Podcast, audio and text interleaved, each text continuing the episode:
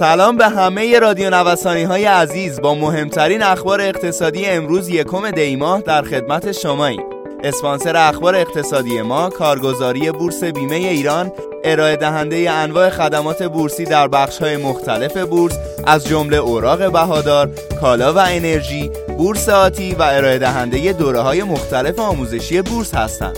همراه ما باشید.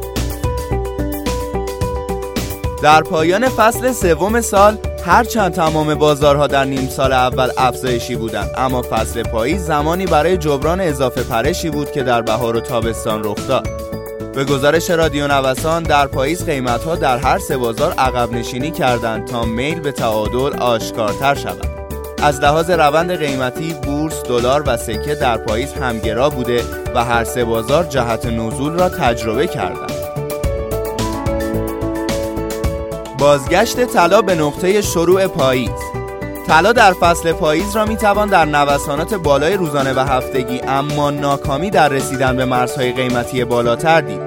فلز زرد روز اول مهر را در قیمتی نزدیک به مرز 1900 دلاری آغاز کرد اما در ادامه این فصل در محدوده 1880 دلار به کار خود پایان داد تا افت یک درصدی در پاییز برای اونس رقم بخورد. به طور کلی مهمترین چالش معامله گران در این فصل رفت و برگشت طلا میان کانال های 1900 و 1800 دلاری بود. افت سهام در فصل خزان. شاخص کل بورس تهران معاملات روز یکشنبه بازار سهام را در مدار مثبت آغاز کرد. اما فشار فروش در بازار به حدی بالا بود که شاخص کل بورس رفته رفته در مسیر نزولی قرار گرفت. و 5000 واحد از ارتفاع خود را از دست داد و تا رقم 1 میلیون و 439 هزار واحدی عقب نشینی کرد.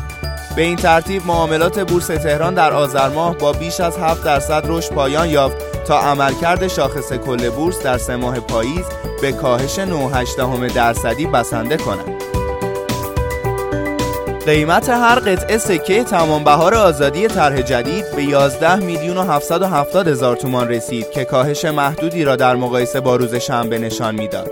همچنین سکه یک گرمی دو میلیون و 380 هزار تومان تعیین شده است. به این ترتیب در حالی سکه در آذر ماه رشد 14 درصدی را ثبت کرد که در مقیاس سه ماهه با افت 10 درصدی مواجه شد. سکه در ماه گذشته از نوسانات کاهشی دلار در بازار داخلی تأثیر بیشتری پذیرفته است. بازار اوراق تسهیلات مسکن همچنان به سیر نزولی خود ادامه داد و در قیمت پایانی 52160 تومان بسته شد تا افت قیمتی 2.2 درصدی را به ثبت رساند.